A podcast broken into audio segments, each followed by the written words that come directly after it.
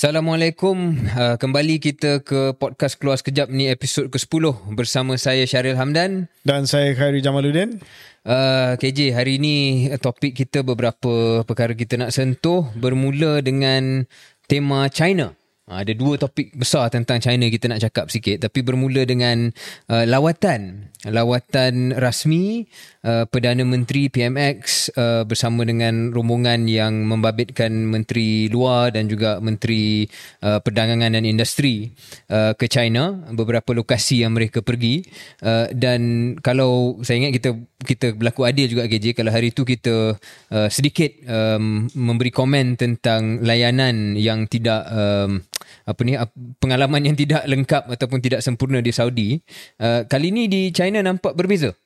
Uh, PMX sampai di Beijing mendapat sambutan kapet merah yang uh, cukup baik. Uh, malah ada laporan berita uh, ataupun ada ada komentar yang saya baca uh, menunjukkan bahawa ada tiga uh, pemimpin negara yang pergi China lebih kurang masa yang sama iaitu PM Malaysia, PM Singapura, PM Spanyol. Uh, dan digambarkan bahawa PMX kita mendapat layanan yang katanya lah yang lebih baik daripada yang lain. Contoh ni mungkin simbolik ataupun mungkin mungkin uh, dilihat uh, kecil tetapi membawa maksud yang besar. Uh, bila sampai saja di Beijing itu uh, disambut dengan kereta Uh, tetapi Takkan disambut dengan tak, uh, ya, kuda pula. Tapi Singapura Singapura sampai ke Tamek ha. Dia masuk bas. Oh okay ha, Ada difference Ada difference.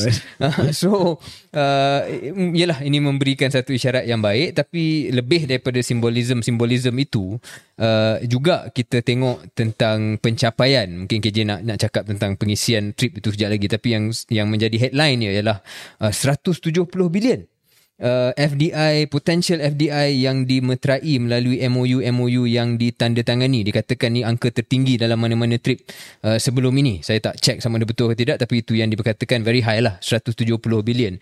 Cuma uh, mungkin sebagai permulaan dalam hal ini uh, dan saya tahu kita akan cakap tentang FDI apa yang berlaku di China dan sebagainya um, saya nak sebut pada pendengar kadang-kadang dalam soal FDI ni KJ kita selalu kejar headline.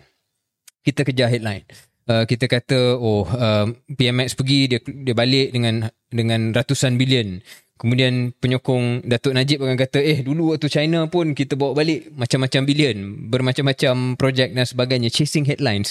Saya ingat pertama nak bagi penjelasan pada pendengar, bila bercakap tentang FDI ni we must be careful apa maksud kita. Dia ada potential FDI, kemudian dia ada approved FDI, kemudian barulah ada realized FDI yang kita cakap sekarang ni adalah potential. Maknanya dia sign MOU, ada ada persefahaman yang ada yang longgar, ada yang ketat tapi it's just an agreement dan barulah daripada itu akan pergi ke proses approved uh, melalui MITI, melalui MAIDA dan daripada approve itu pun barulah ada uh, realize FDI ataupun FDI flows. Untuk konteks tahun lepas eh, tahun lepas approve FDI kita 163 bilion kedua tertinggi dalam sejarah zaman Datuk Maya Sabri. Uh, tetapi FDI flow iaitu the realized money lah yang masuk sebenarnya 70 bilion.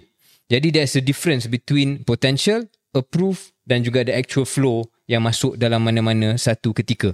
Uh, jadi dalam hal ini mungkin saya nak serah balik pada KJ. Um, apa pandangan tentang trip China khususnya berkenaan dengan uh, pulangan ekonomi ini dulu. Kemudian mungkin kita boleh cakap tentang uh, kedudukan geopolitik yang juga menjadi uh, topik perbincangan dalam pertemuan beliau bersama dengan Presiden juga Perdana Menteri China. Okey, uh, ya, uh, terima kasih uh, Syaril. Uh, pertamanya, um, okey, uh, saya cuma nak kata bahawa di keluar sekejap ini kita mengamalkan uh, pendirian yang uh, yang berkecuali. Ya. Uh, dan saya cakap benda ni sebab um, saya tengok uh, daripada komen yang kita terima uh, terutamanya terhadap saya lah bila saya kata lawatan Yang Amat Berhormat dan Menteri Datuk Seri Anwar Ibrahim ke Arab Saudi uh, merupakan satu um, big diplomatic blunder. Uh, saya tengok serangan daripada uh, penyokong-penyokong uh, PH ni memang bertubi-tubi lah. Biasa ya? lagi je. Uh, bertubi-tubi. uh, dan uh, saya nak nyatakan bahawa um, kita tidak partisan di sini. Yep. Uh, kalau saya anggap bahawa itu Belanda, saya akan cakap itu Belanda. Dan walaupun ada penjelasan daripada Wisma Putra, saya maintain uh, lawatan ke Arab Saudi adalah satu uh, missed opportunity in Belanda. Tetapi tetapi lawatan ke China adalah uh, a success. Ya. Ya dan saya nak nyatakan bahawa lawatan uh, Yang Amat Berhormat Perdana Menteri uh, PMX ke negara China adalah sukses. Bukan saya lalang tapi saya I just call it for what it is. Ya. Ya, saya tengok uh, lawatan beliau ke China uh, telah uh, tick all the boxes. Yang pertamanya Uh, satu delegasi yang besar telah uh, mengiringi Amat Berhormat uh, Perdana Menteri ke China. Tadi China tadi Syaril sebut uh, dua menteri sebenarnya enam menteri yang hmm. hadir bersama dengan uh, Yang Amat Berhormat Perdana Menteri. Saya nampak uh, high powered delegation tapi untuk makluman pendengar um, Datuk Sri uh, Anwar tidak uh, terus pergi ke Beijing Hmm. Uh, beliau telah menghadiri Boao Forum dan untuk makluman uh, pendengar uh, Boao Forum ini adalah uh, versi Davos China yeah. uh, di mana China daripada dahulu telah menganjurkan satu forum yang dinamakan uh, Boao Forum uh, di sebuah uh, pulau Hainan uh, dan uh, di uh, forum tersebut dibincang soal isu-isu geopolitik dan geostrategi yang besar. Dan ini dilihat sebagai uh, salah satu daripada produk soft power China uh, untuk uh, membina naratif naratif dari sudut China kalau Davos dilihat sebagai satu pentas untuk membina naratif daripada pihak barat Uh, Boao Forum adalah uh, pentas untuk membina naratif daripada uh, sudut ataupun kanta uh, China pula. Dan Yang Amat Berhormat telah dijemput untuk memberi ucap sama di bawah which is a, a, a big um, yeah. uh, privilege and honor. Selepas itu uh, Yang Amat Berhormat Perdana Menteri telah uh, pergi ke Beijing uh, dan uh, beliau telah pun uh, mengadakan perjumpaan dengan Presiden Xi Jinping dan juga uh, Perdana Menteri Li Qiang. Perdana Menteri Li Qiang adalah uh, Perdana Menteri yang uh, baru di China uh, selepas uh, Kongres Chinese Communist, Communist Party yang lepas mengganti, menggantikan Perdana Menteri Li Keqiang.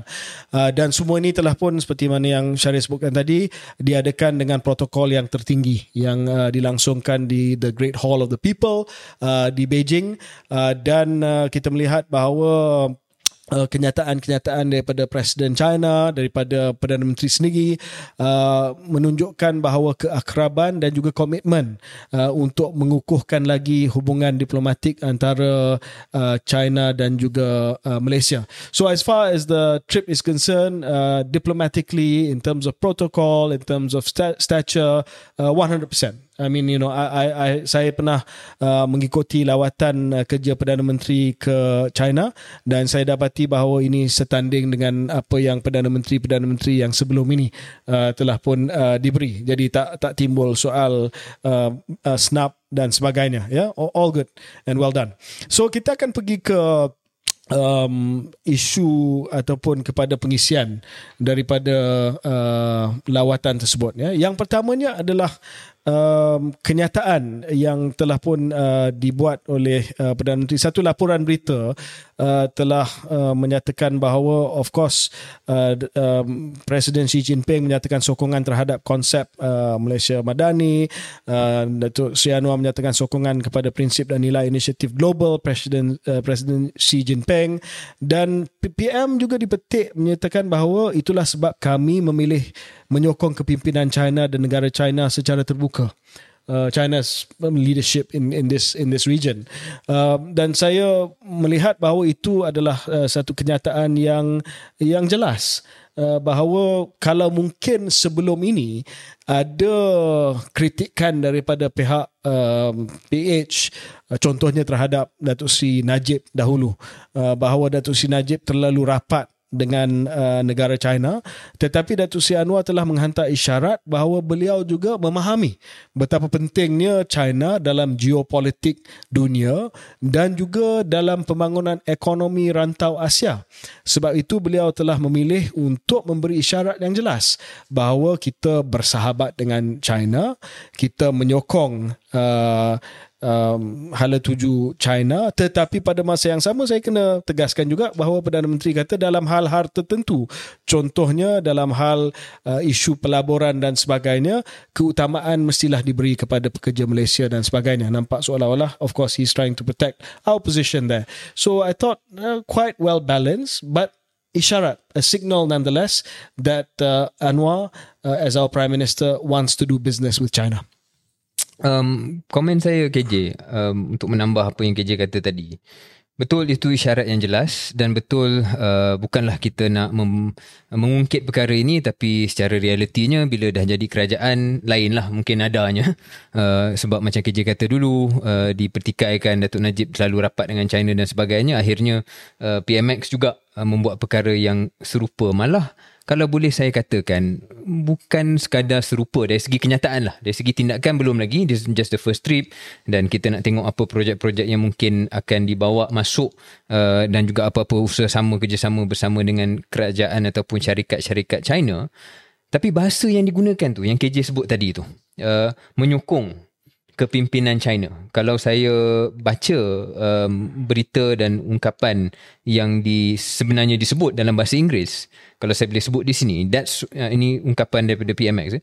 Uh, from which uh, website? So uh, jelaslah kita. Um, let me let me check, but if I'm not mistaken, it's a it's a it's the vibes. Uh, the vibes punya laporan dan ini yang disebut eh, quote ya. Yeah.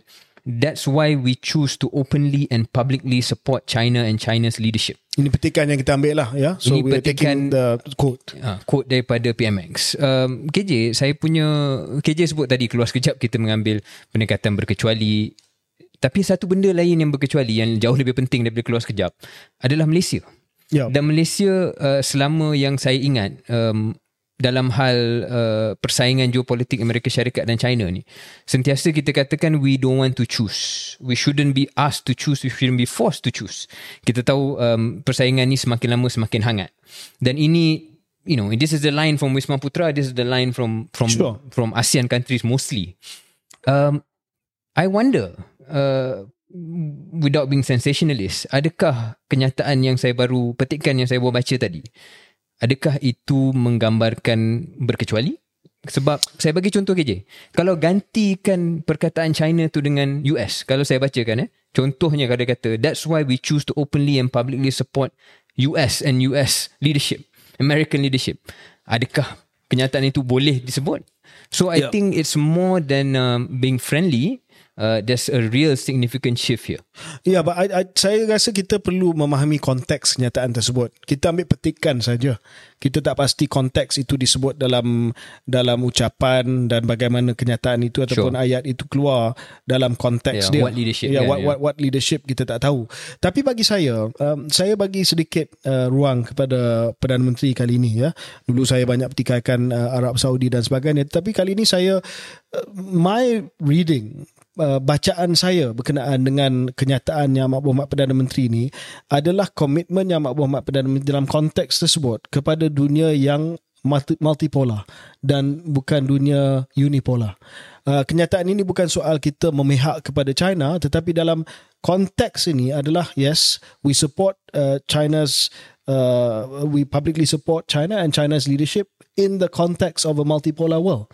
Dan saya rasa kalau itu tu, tujuan Itu maksudnya. uh, remarks ataupun kenyataan tersebut then that's fair. Dan itu konsisten dengan uh, dasar luar kita di mana kita tidak memihak kepada mana-mana uh, superpower. Uh, tetapi kita acknowledge bahawa di rantau Asia Pasifik ini the emerging power is China then uh, we don't want to be forced uh, to take sides. We try to maintain good relationship with both the United States and China. Tetapi kita memahami bahawa global, uh, big global geopolitical rivalry is happening on our doorstep. Di mana China adalah emerging power dan uh, United States sebagai existing power cuba buat containment kepada emerging power. Dalam hal ini, kalau itulah tujuan Yang Berhormat Perdana Menteri untuk signal bahawa Malaysia memahami dan menerima kenyataan reality this is a multipolar world. We don't want to be in a world controlled by one superpower. I think it's okay. Ya dan uh, saya melihat uh, tidaklah uh, kenyataan yang terlalu uh, terlalu um, it, it doesn't concede too much to me lah.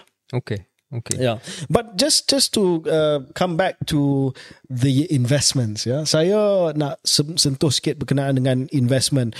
Memang betul, 170 bilion ini adalah uh, komitmen pelaburan yang tertinggi. Uh, sebelum ini zaman Datuk Najib kalau tak silap saya 140 bilion. Uh, itu itu lah. yang paling in one trip. Hmm. So dari segi komitmen tu sangat tinggi. Uh, tapi macam Syaril kata tadi, komitmen itu berbeza dengan realized investment. Realized investment ini adalah pelaburan yang uh, dilaksanakan ya dengan uh, secara nyata. Uh, so kita kena tengok daripada 170 juta ni berapa banyak yang Billion. pergi daripada MOU sampai ke projek. Yeah. Tapi saya nak sebut bahawa uh, saya tertarik sebab sebahagian besar uh, daripada uh, pelaburan yang telah diumumkan adalah uh, pelaburan uh, yang berteknologi tinggi dan juga pelaburan-pelaburan dalam green tech Uh, antara contoh pelaburan yang saya nak sebut uh, adalah um, uh, satu automotive high technology valley daripada Gili uh, dan juga di RBI Highcom uh, yang akan uh, membuat new energy vehicles ataupun kenderaan-kenderaan EV dan sebagainya ke- kegemaran uh, saudara Syaril. So that's a strong indication that we are just not looking for any old investment. We are looking for investments of the future. Yeah. Dan ini adalah satu message yang saya rasa penting daripada lawatan uh, Yang Amat Berhormat Perdana Menteri. Salah satu lagi adalah multi-shaft combined cycle power plant in Gurun Kedah uh, yang akan meningkatkan uh, kapasiti jana kuasa di negara kita. So again, uh, hopefully it's a combined cycle power plant yeah. from renewable energy uh, dan ini juga adalah uh, satu usaha ke arah pelaburan uh, dalam apa nama ni industri-industri yang baru. So it's not just the number 170 but I also look at the quality. And as far as the quality as far as it is announced uh, yang mana kita dengar dari segi pengumuman ya uh, adalah uh, sesuatu yang uh, agak exciting. Tapi saya nak um, sebut beberapa perkara lagi uh, dalam hal kita menerima uh, pelaburan daripada China ini. Saya nak baca uh, kenyataan China's Xi, President Xi Jinping hopes for policy support for investments into Malaysia. Ah itu kita kena baca between the line. Hmm. Policy support ni maksudnya hmm. bila seorang ketua negara kata saya nak melabur dalam negara kamu tapi saya memerlukan sokongan dasar policy support. Yeah. Maksudnya they want certain uh, different yeah. rules. Yeah. They want certain concessions, they want certain uh, uh, red carpet treatment for yeah. the investments. Otherwise kenapa sebut policy support exactly. kan? Exactly. They want to be treated differently. So dalam hal ini saya rasa uh, walaupun kita menyokong uh, hubungan strategik antara Malaysia dan China walaupun kita menyokong uh, tindakan yang Amat Berhormat Perdana Menteri untuk mengukuhkan uh, hubungan bilateral bersama dengan China. Tetapi kita kena tanya what are the details? What are the policy support yang diperlukan. Contoh adakah projek besar datang ke sini? Macam dululah projek besar datang ke sini semua vendor dalam projek tersebut mestilah syarikat-syarikat daripada China. Ataupun semua pekerja-pekerja dalam projek tersebut uh, mestilah daripada uh, China dan bukannya daripada Malaysia. Sebab itu Perdana Menteri kata saya sebutkan tadi menggunakan tenaga mahir dan profesional tempatan kecuali bidang-bidang pengkhususan yang tidak dapat di Malaysia so ini pushback daripada Anwar kata okay we'll give you policy support but it has to be reasonable Ya, so saya rasa itu satu perkara yang perlu uh, juga uh, kita uh, memahami bahawa uh, it's the number, is the quality of the investment, but the conditions attached to the investments that's important. Sure. Um, mungkin satu lagi subtopik akhir KJ. Um, sebab episod ni macam terbalik sikit kan. Selama ni saya dilihat agak complimentary pada PH uh, this episode you are the one betting for them a bit more. Um, ada dua uh, pakar uh, luar di Malaysia yang beberapa hari lalu uh, mengharapkan dan mereka menulis mengharapkan ataupun dilaporkan mengharapkan bahawa PMX akan membangkitkan dua isu sensitif iaitu isu, isu Uyghur dan juga uh, isu Laut Cina Selatan. Hmm. Uh, sekilas pandang saya, saya tak nampak satu kenyataan ataupun laporan liputan berkenaan dengan isu ini. Saya yakin uh, mungkin dibincangkan belakang tabir dan tidak disebut you know, secara terbuka. Yeah. Uh, mungkin satu lagi dimensi lah untuk kita kita rekodkan di sini. Hubungan kita dengan China ni, of course, strategik, geostrategik dan sebagainya. Uh, but these two issues yeah. uh, akan sentiasa berada dalam background uh, untuk diuruskan oleh mana-mana Perdana Menteri. Dan kita harapkan kejayaan lawatan ini juga membabitkan satu perkembangan yang lebih positif dalam kedua-dua isu sensitif ini? So dalam diplomasi ni ada benda yang tersurat dan ada benda yang tersirat. Ada benda yang disebut dan ada benda yang tak disebut. Ada benda yang disebut empat mata dan benda yang tak disebut di khalayak. So mungkin dalam isu-isu yang sensitif seperti Uyghur, seperti Myanmar, seperti Laut Cina Selatan, benda ni mungkin disebut ataupun dibincang secara empat mata ataupun secara dalaman uh, mesyuarat dalaman antara delegasi yeah. Malaysia dan juga delegasi China uh, tanpa perlu disebut di di luar. Tidak bermaksud bahawa isu itu tidak tidak dibangkitkan kita tak tahu. Saya pernah jadi saksi kepada banyak isu sensitif dibangkitkan dalam perjumpaan tertutup tetapi tidak disebut uh, dalam kenyataan akhbar ataupun dalam uh, sidang media sebab nak jaga uh, hubungan diplomasi tersebut. Last point on this trip uh, yang menarik bagi saya lah adalah um, adalah uh, program Yang Amat Berhormat Perdana Menteri dengan peniaga-peniaga China Muslim hmm. di China. Hmm. Um, yalah dulu pun uh, pernah ada perjumpaan Datuk Seri Najib, Pak Lah dan sebagainya dengan komuniti China Muslim sebab komuniti Muslim di China agak ramai.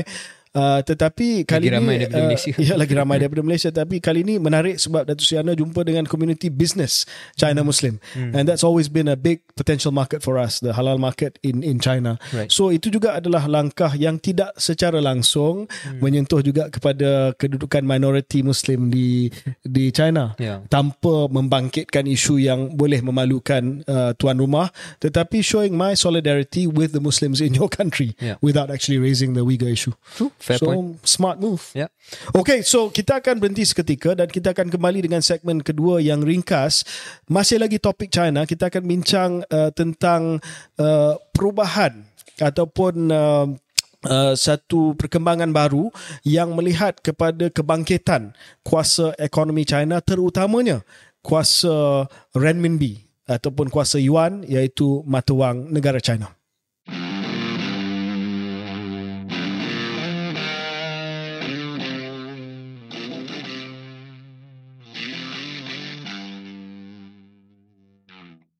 Kembali kita ke keluar sekejap dan topik kedua kita dalam episod ini masih lagi berkenaan China macam KJ kata tadi sebelum break.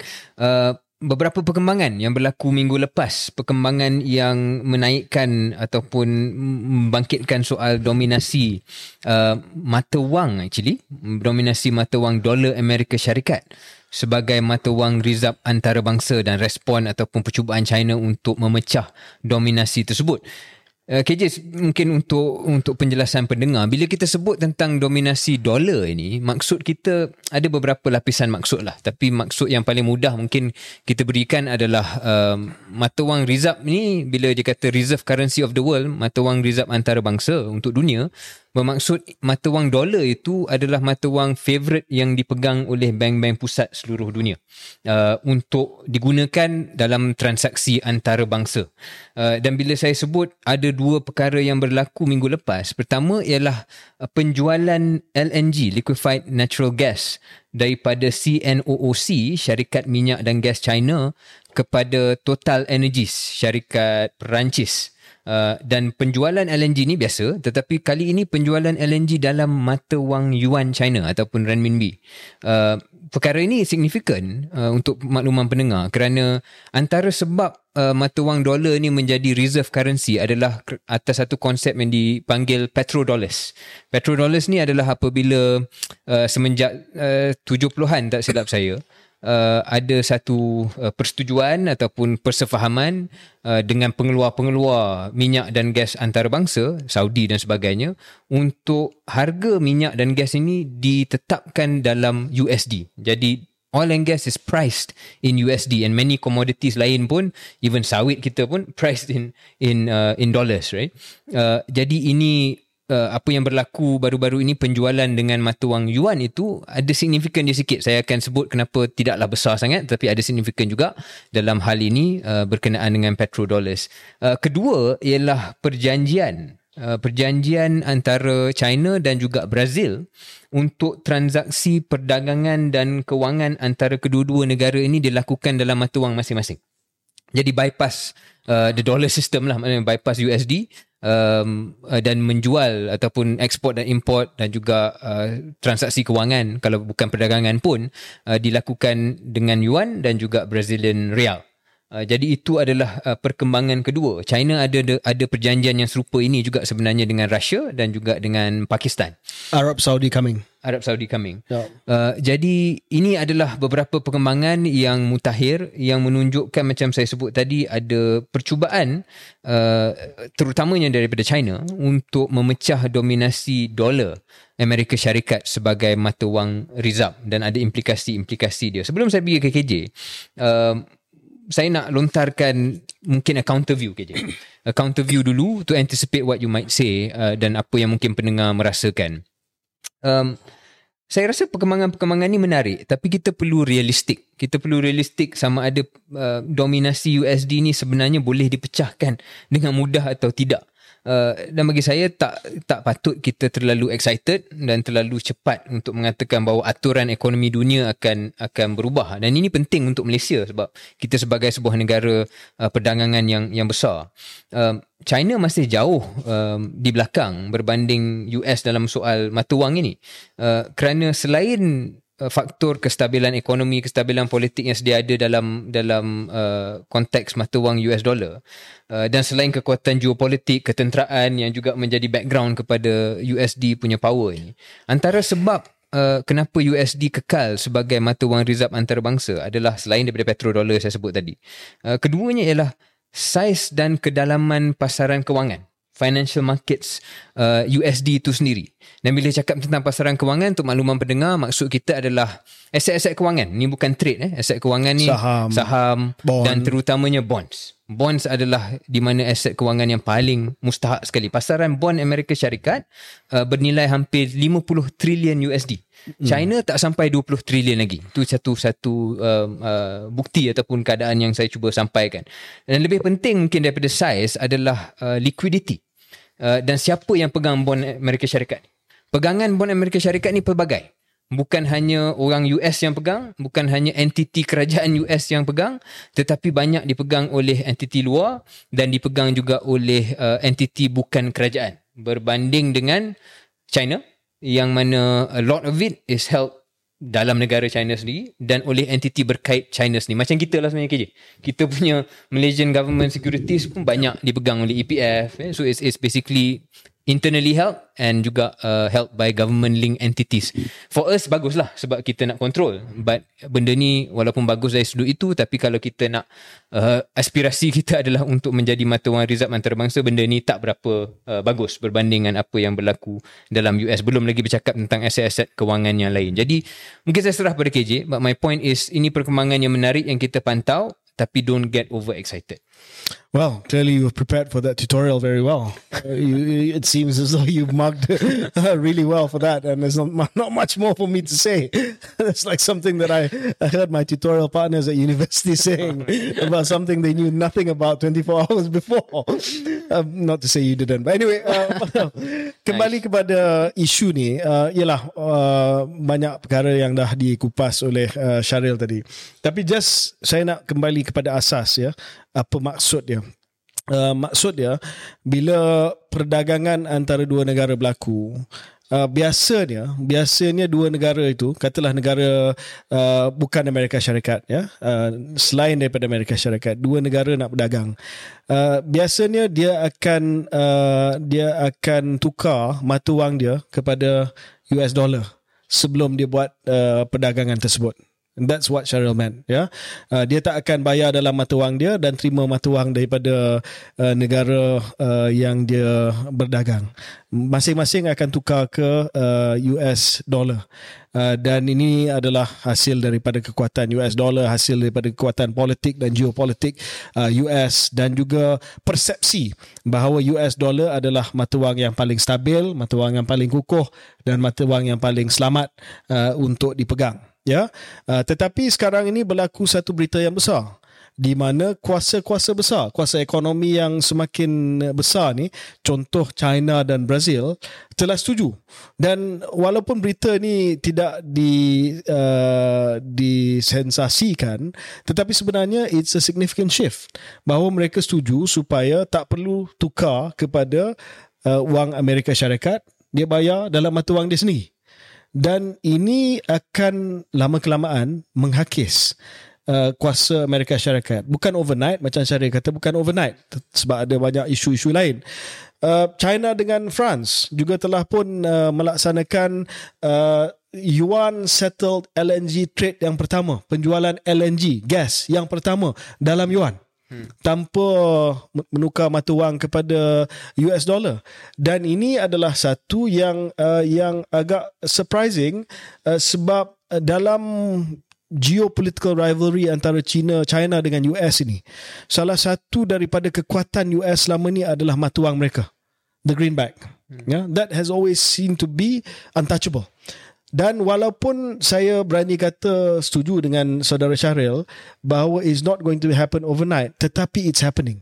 Kita ambil contoh uh, US sebagai mata wang yang disimpan dalam foreign exchange reserve ataupun reserve mata wang asing oleh semua bank pusat termasuklah bank negara. Kita punya foreign exchange reserve dinilai dalam US dollar. Kita pegang US dollar yeah. untuk menstabilkan mata wang kita dan sebagainya. Uh, kalau kita tengok dalam uh, pada tahun 2007 2007 semua global foreign currency reserve uh, US dollar adalah 69%. Maksudnya 69% daripada reserve mata wang di semua bank pusat adalah US dollar. Sekarang ini nilai tersebut telah jatuh kepada 57.8%, 10% it's gone down now.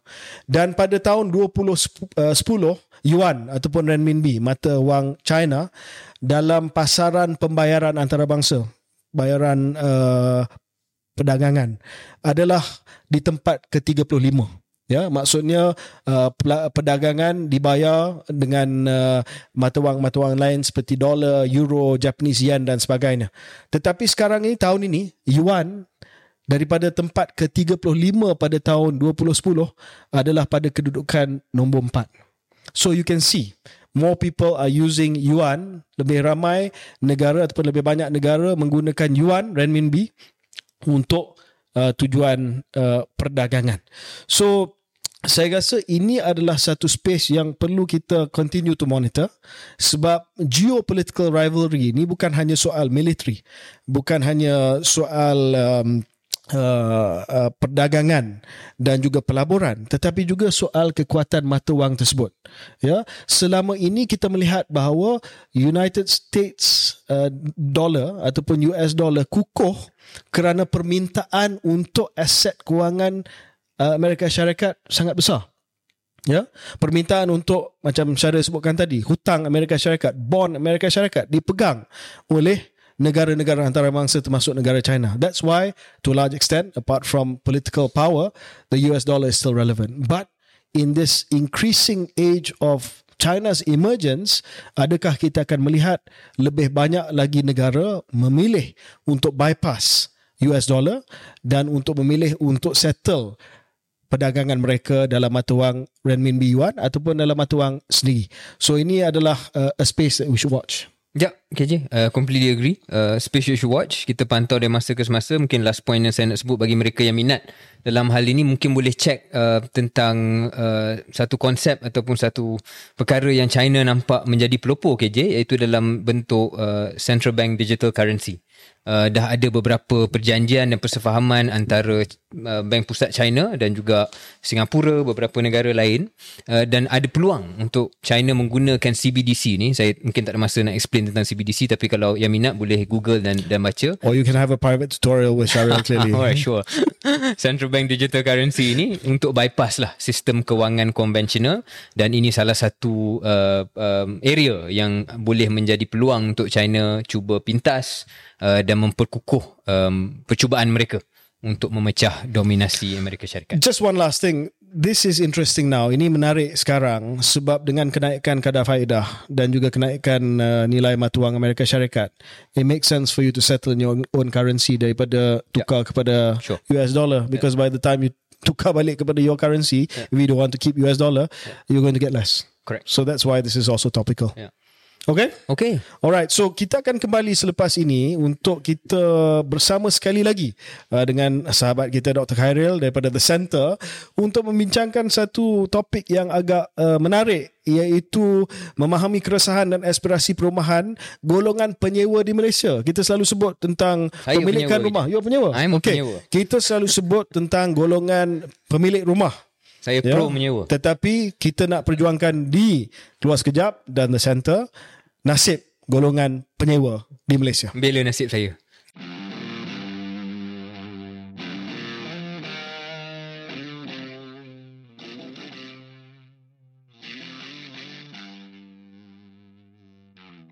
Okey, selamat kembali ke podcast uh, Keluar Sekejap uh, dan seperti mana yang saya sebutkan tadi sebelum uh, kita berhenti, uh, kita akan bincang sedikit uh, ataupun banyak berkenaan dengan isu uh, sewa rumah di Malaysia. Uh, dan isu ni penting sebab um, kita selalu dengar kempen pemilikan rumah di Malaysia.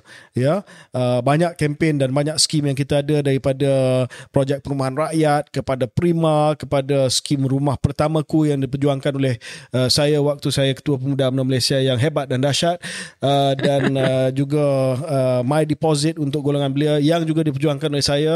Uh, Sorry. uh, tapi um, Tapi ada exco yang bantu kan? Ada exco yang bantu. Exco yang bantu. Uh, siapa nama dia? BN Youth Lab Tak- punya tak ingat lah. exco. Youth Lab. Ya, Ah, ya. okey, okey, okey. Okey, Saja- uh, tapi kita hari ini nak bincang sebab bukan semua orang memiliki rumah di Malaysia. Kalau kita lihat kadar pemilikan rumah di Malaysia pada tahun 2019, secara rel- relatifnya nampak tinggi. About 77% lah, 76.9% ya. Tetapi uh, mungkin itu overstate uh, keadaan yang sebenar uh, dan yang paling ketara sekali adalah itu gambaran keseluruhan. Mungkin di kawasan-kawasan di luar daripada kawasan bandar, pemilikan rumah itu tidak menjadi masalah. Uh, di kawasan kampung, di kawasan pinggiran bandar sebab accessible dan mampu milik ataupun turun-temurun lah rumah tersebut. Uh, tetapi di kawasan bandar sebagai contoh tinjauan The Center. The Center ini adalah think tank hebat dan dahsyat yang telah pun diasaskan oleh uh, Syaril dan saya uh, telah pun buat tinjauan pada tahun 20, uh, 21 dan kadar menyewa penyewaan contoh di Lembah Kelang 41%. Kebanyakannya adalah orang muda. Orang muda. 41% penghuni ataupun orang yang duduk di Lembah Kelang menyewa. Ya, mungkin di kawasan-kawasan luar seperti mana yang saya sebutkan tadi tidak menjadi masalah yang besar macam di Lembah Kelang, tapi kerana tidak cukup uh, rumah mampu milik ataupun di Lembah Kelang ni bukan rumah mampu milik tetapi rumah mampu tengok, Tengok. saja. Uh, sebab itu ramai yang terpaksa sewa di uh, di Lembah Kelang ini. Dan bila kita cakap soal pasaran sewa, adakah pelindungan untuk penyewa itu cukup? Adakah uh, renters punya rights cukup di Malaysia ataupun adakah mereka terpaksa uh, mengikut kuasa tuan punya rumah dan tidak ada pelindungan sep- perlindungan seperti negara-negara lain uh, dan sebab itu kita perlu perundangan dan dasar yang baru untuk kita pertamanya memberi perlindungan kepada penyewa kedua memperbanyakkan lagi projek-projek rumah yang boleh disewa dan uh, yang ketiga memastikan bahawa sektor swasta juga uh, terlibat dan ada insentif untuk membangunkan uh, pembangunan-pembangunan yang ada rumah-rumah sewa. Jadi uh, untuk kita introduce uh, topik ini saya jemput uh, pakar kita Dr. Khairil uh, the center telah buat banyak kajian berkenaan dengan uh, isu uh, golongan penyewa di Malaysia. Sila. Terima kasih KJ Syaril. Uh, terima kasih kerana menjemput saya semula. Uh, itu maksudnya tak serik lah untuk untuk saya untuk untuk untuk Ya ya you did okay. You did okay last time. Enough enough okay. Cuma tadi saya pun uh, pendengar pasif ya semasa perbincangan tentang lawatan PMX ke China dan juga pengumuman tentang settling of trade dalam renminbi ini.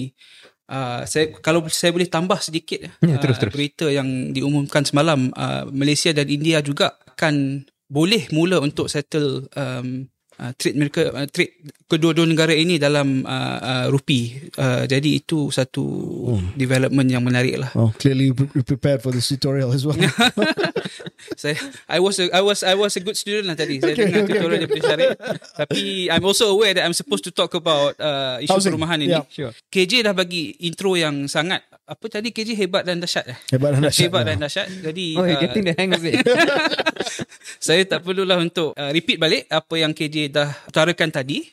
Cuma um, saya boleh terus masuklah kepada motivasi kita, uh, motivasi the center untuk menjurus ke dalam uh, kajian ini yang yang belum dibuat uh, setahu kami uh, iaitu kajian untuk uh, cuba uh, memahami uh, pengalaman rakyat Malaysia yang menyewa. Sebab seperti yang KJ sebut tadi, kita punya fokus di Malaysia terutama sekali dari segi dasar sangat condong kepada pemilikan.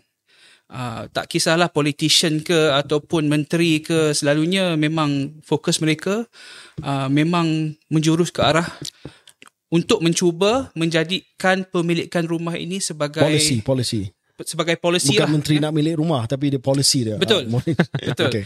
Jadi ada uh, hidden kita ada kita ada satu kumpulan hidden household hmm. uh, yang kurang diberi perhatian dasar. Uh, dan kajian ini uh, telah diterajui oleh penyelidik kita di, di The Center, uh, Fikri Faisal, uh, seorang pemuda yang yang dia sendiri pun memang mempunyai wawasan untuk menyewa jangka panjang. Jadi dia memang very passionate lah. Sama dia tak nak beli rumah. Itu yang dia cakap dekat saya lah. Okay. Semasa dia cuba, cuba dia, dia pitchkan uh, kajian ini dan sekarang kita pun tahu ada lagi satu pemuda berwawasan untuk, untuk terus menyewa jangka panjang um, dengan kita di sinilah. Saya tak tahu tentang KJ tapi saya uh, uh, seorang pemilik rumah sekarang dan semasa kajian ini dicadangkan kepada saya, saya ingat lagi saya ada sebut kepada Fikri bahawa saya rasa ini macam saya tak tahu what is the direction of this research? Sebab um, kalau kita ambil kira contohnya budaya kita uh, sebagai orang Asia, uh, pemilikan rumah ini memang suatu perkara yang status. menentukan status sosial kita. Yeah, yeah. Jadi memang kita ni telah di uh, Condition. dikondisionkan untuk uh, mempunyai aspirasi untuk memiliki rumah lah satu hari nanti. Tapi um, pada masa yang sama disebabkan ini adalah satu research gap yang sangat menarik. The Center pun uh, membuat keputusan untuk pursue the research lah. Dan premis kita adalah apakah yang boleh kita cadangkan kepada pembuat dasar negara dari segi untuk melindungi para penyewa dengan lebih baik kerana kerangka dasar yang sedia ada belum cukup. Jadi itu itulah uh, sedikit background. So uh, sebelum saya uh, tarik Syaril ke dalam perbincangan ini, saya nampak ini adalah satu isu yang jarang dibincang tetapi sebenarnya uh, harus dibincang sebab um, memang ada ramai terutamanya golongan muda sama ada mereka beraspirasi seperti Syaril untuk terus sewa ataupun mereka satu hari nanti nak memiliki rumah tetapi mereka sedang menyewa mereka memerlukan perlindungan sebagai penyewa sekarang. Dan apa yang saya faham daripada kajian yang telah pun dibuat dan saya telah baca kajian tersebut adalah tidak cukup undang-undang yang jelas untuk melindungi penyewa di Malaysia. Terutamanya bagi senario-senario ter- ter- tertentu. Contohnya uh, tuan rumah uh, mengambil tindakan untuk mengusir um, apa penyewa tersebut ataupun memotong deposit tanpa sebab. Tidak ada tribunal. Sekarang ni kalau ada masalah kena bawa ke mahkamah dan akan mengambil masa yang lama kos yang tinggi kos guaman yang tinggi dan sebagainya. Uh, di negara-negara tertentu ada tribunal yang boleh selesaikan masalah dengan cepat dan ada undang-undang yang jelas tentang hak penyewa dan juga hak uh, tuan rumah di Perancis sebagai contoh. Ada undang-undang yang ketat yang mengatakan bahawa hanya sebab-sebab tertentu saja uh, boleh uh, digunakan oleh tuan rumah untuk mengambil balik properti tersebut.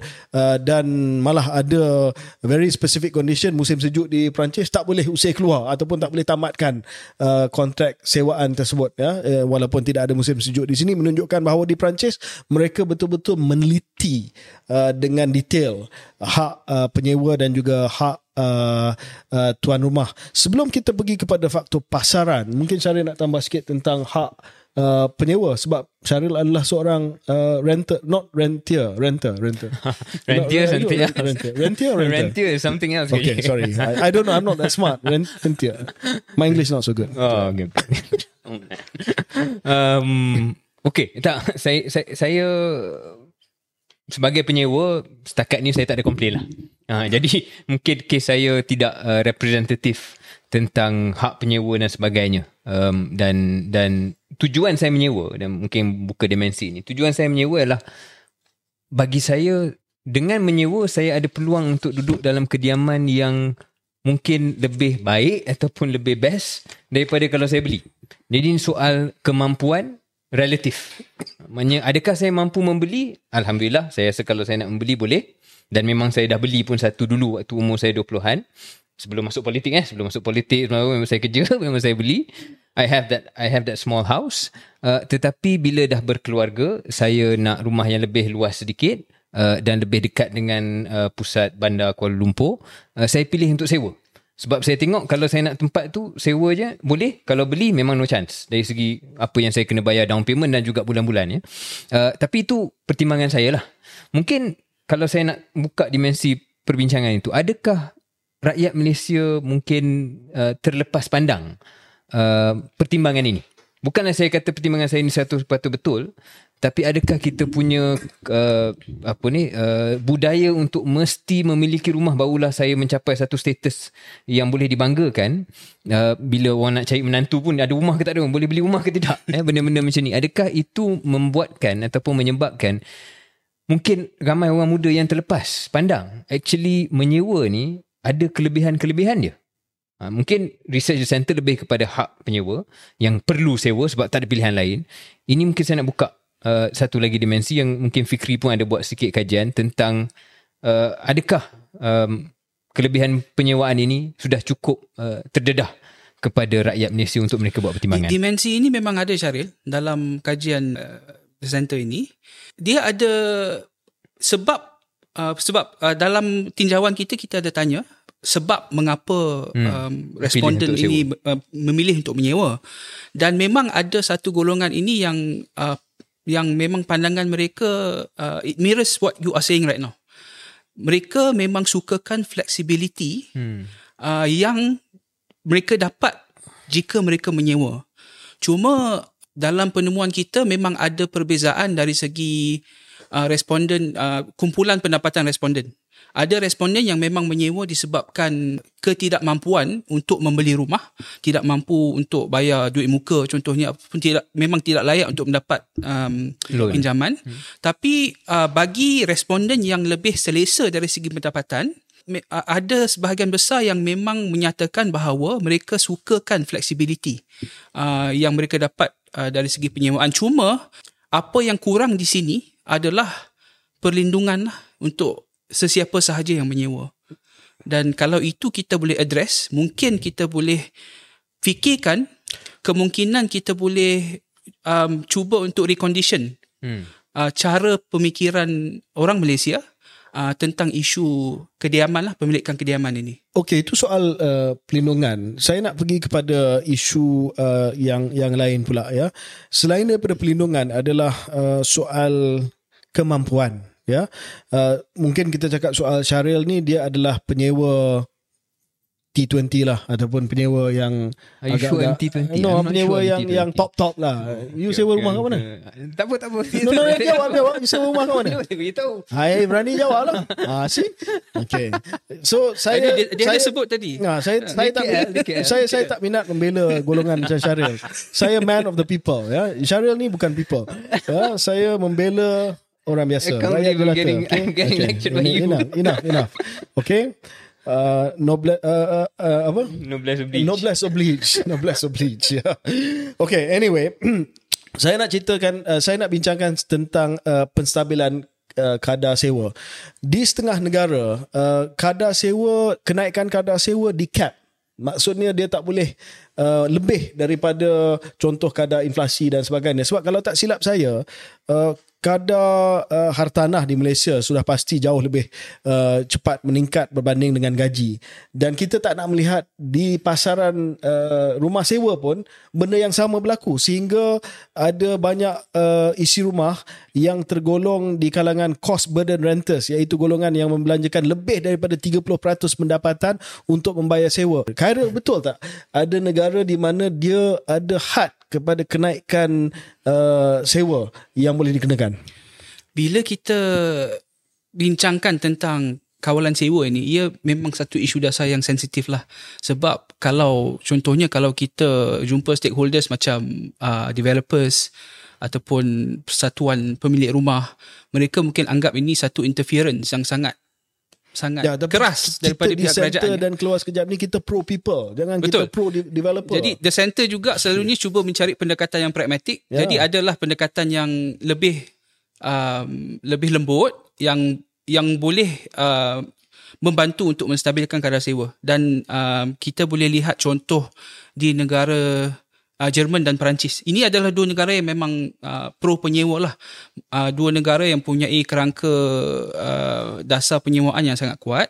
Uh, dan seperti KJ sebutkan tadi, uh, salah satu cara untuk mengawal kadar sewa ialah melalui penambatan. Um, jadi macam di negara uh, Jerman, ada das ada uh, provision dalam dasar penyewaan yang tidak membenarkan uh, peningkatan sewa secara tiba-tiba uh, dan juga uh, peningkatan walaupun dibenarkan dalam jangka masa 3 tahun contohnya hanya boleh dilakukan uh, up to a certain percentage. Kalau tak silap saya up to 20% of um, the rent price lah. Hmm. Hmm. Selain daripada soal perlindungan dari segi harga itu, um, ada tak uh, boleh tak kita masuk ke dimensi pasaran sekejap? Uh, dimensi pasaran dalam bentuk okay, Yalah, kita bergurau dari segi siapa yang menyewa punca mereka menyewa dan sebagainya. Tapi dah tentu fokus kita macam KJ kata adalah mereka yang uh, menyewa ni menjadi option yang memang perlu dipertimbangkan sebab membeli itu adalah satu the option only kan? option lah yeah, they have. The only option. Yeah. Okay, if it's the only option, shouldn't we also check uh, kenapa menjadi the only option? Okay, kita boleh cakap tentang pendapatan itu mungkin topik lain. Tapi soal harga rumah itu sendiri. Uh, kita boleh cakap tentang perlindungan pada penyewa tetapi ad, apakah dasar-dasar yang mungkin center ada buat kajian uh, yang perlu dibuat untuk memastikan harga rumah itu tidak melonjak begitu banyak setiap tahun. Uh, saya baca tempoh hari kega uh, peningkatan peningkatan purata dari tahun ke tahun rumah median ataupun harga rumah penengah di Malaysia ni dia anything between 7% to 10%. Uh, jadi bayangkan kalau setiap tahun 10% naik harga rumah. Uh, memanglah akan jadi satu fenomena besok where everybody kalau tak everybody many people will have to rent akan perlu sewa. Sebelum kita sampai ke tahap itu kalau kita belum lagi sampai ke tahap itu pun um, apa yang perlu kita buat dan dan uh, mungkin satu sebagai satu cadang bukan cadangan persoalan yang lebih provokatif. Adakah um, kerajaan pentadbiran politik macam Dr. Khairi kata sebut uh, sebut tadi selalu memperjuangkan isu pemilikan rumah. Mungkin membawa dan menyumbang secara tak langsung. Mungkin niat dia baik kita tak kata niat dia tak baik tapi membawa secara tak langsung kepada peningkatan harga rumah yang begitu mendadak ini. Um, termasuk idea hebat dan dahsyat. Uh, zaman Bunda UMNO dulu So, okay, uh, bila kita cakap pasal uh, dasar-dasar yang diambil oleh kerajaan macam dasar-dasar yang KJ perjuangkan uh, dulu juga tu lah, eh, uh, ini adalah dasar-dasar mitigasi lah untuk cuba membantu uh, rakyat Malaysia untuk uh, adapt uh, kepada uh, fenomena perubahan harga rumah yang mendadak ini. Dalam kita punya kajian perumahan ini kita belum lagi um, masuk ke dalam topik persoalan cara untuk menurunkan harga rumah ini. Cuma peningkatan harga rumah uh, saban tahun ini memang menjadi titik mula lah uh, penyelidikan kita. Ya. Ia memang satu masalah kerana setelah sekian lama, setelah banyak dasar-dasar yang uh, diambil untuk cuba memitigasikan uh, isu ini, kita masih melihat uh, ia memang tidak tidak berhentilah. Ya. Uh, jadi contohnya kita ada um, overhang uh, rumah yang berharga RM500,000 ke atas yang memang tidak mampu dimiliki oleh uh, kebanyakan orang lah Jadi cabarannya sekarang untuk kerajaan adalah untuk cuba uh, mencari jalan untuk memastikan bahawa pasaran akan menyediakan perumahan yang harganya uh, di bawah threshold mampu milik lah dan threshold yeah. itu buat masa ini 300 ribu, 300 ribu. Okay. Kalaupun ada, bukan tak ada rumah-rumah itu, kalaupun ada uh, dan Syaril tadi ada bagi hint tentang uh, kita lokasi kita dia tak lawak best. tadi lokasi lokasi dia tak best Lokasi dia tak jadi best. bila lokasi ni tak best Tak itu adalah nak. satu satu tak ada siapa nak dan ia juga satu trade off Ya. kalau lokasinya jauh dari tempat kerja Kos pengangkutan. kos pengangkutan Ya. uh, harus diambil kira juga.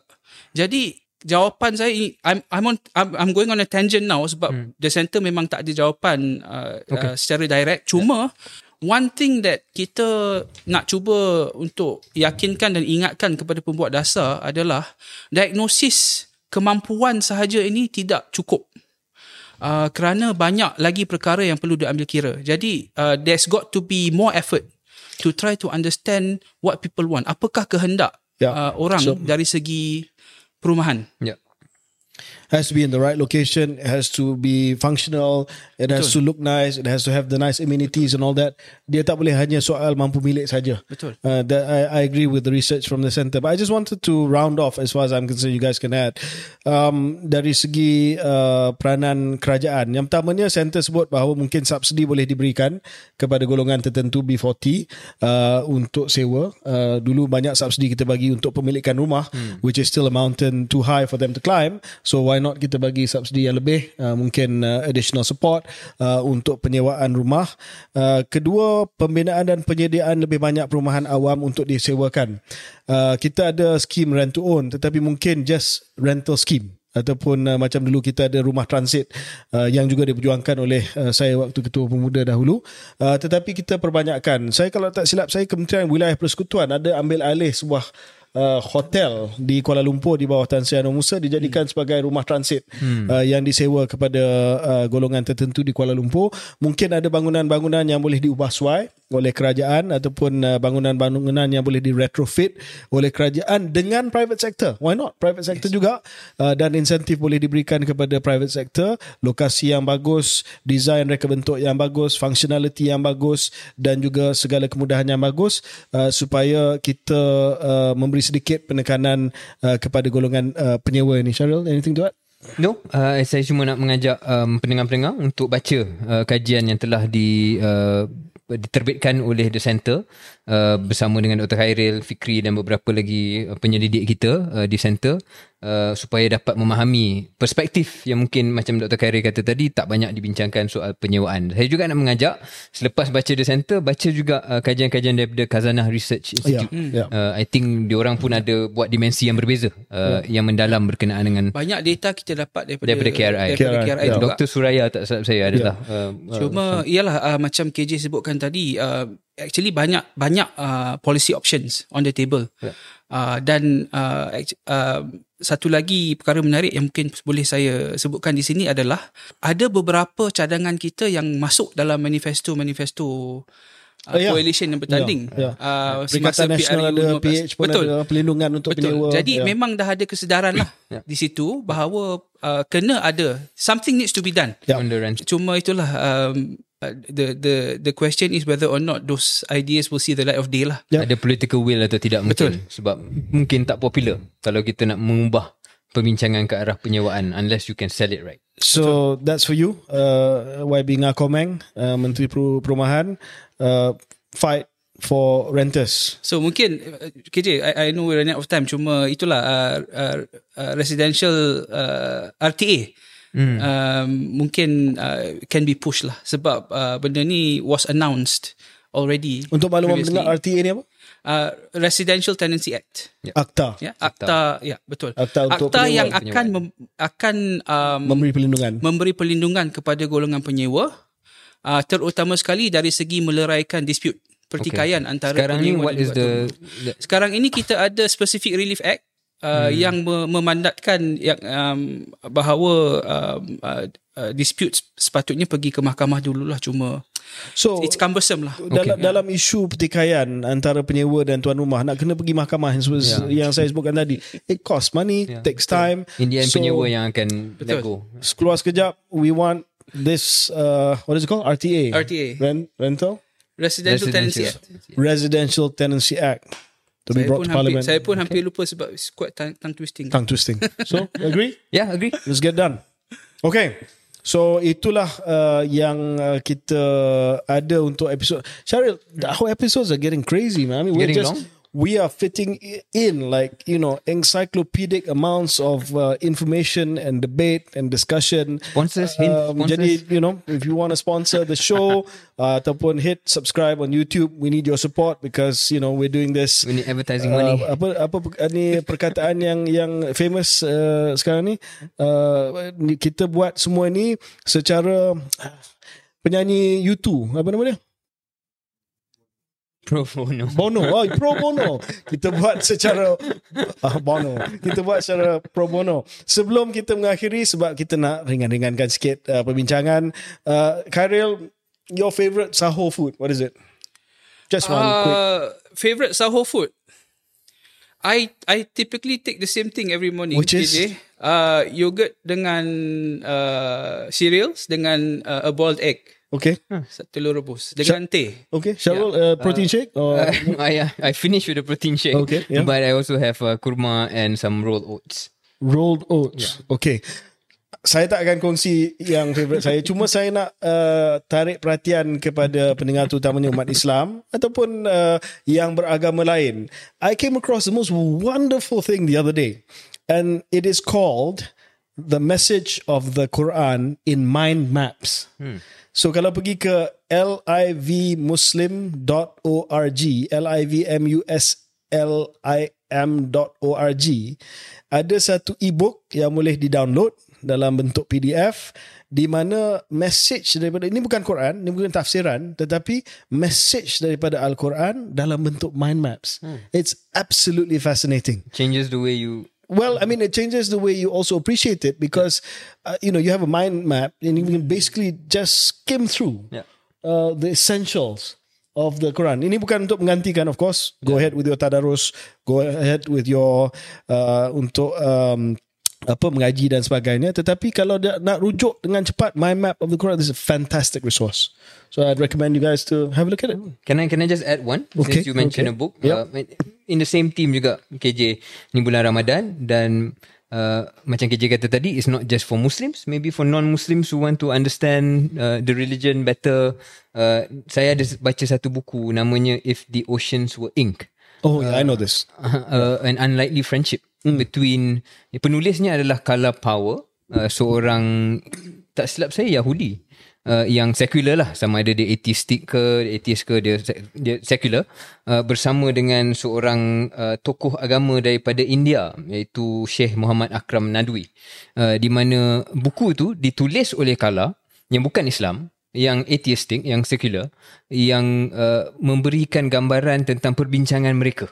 Persahabatan mereka berkembang macam mana dan uh, Syekh Muhammad, Muhammad Akram ini memberikan penjelasan tentang isu-isu yang kontroversi berkenaan dengan Islam.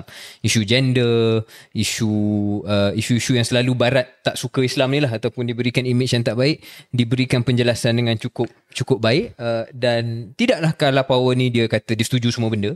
Tetapi cara dia menulis itu daripada sudut kanta orang bukan muslim tentang pengisian Quran seperti mana diceritakan oleh uh, Syekh Muhammad Akram ni. Jadi satu buku yang juga membu- membuka uh, satu lembaran yang positif dalam hubungan uh, Islam dan uh, bukan Islam. Since we're at it, do you have one Anything or no?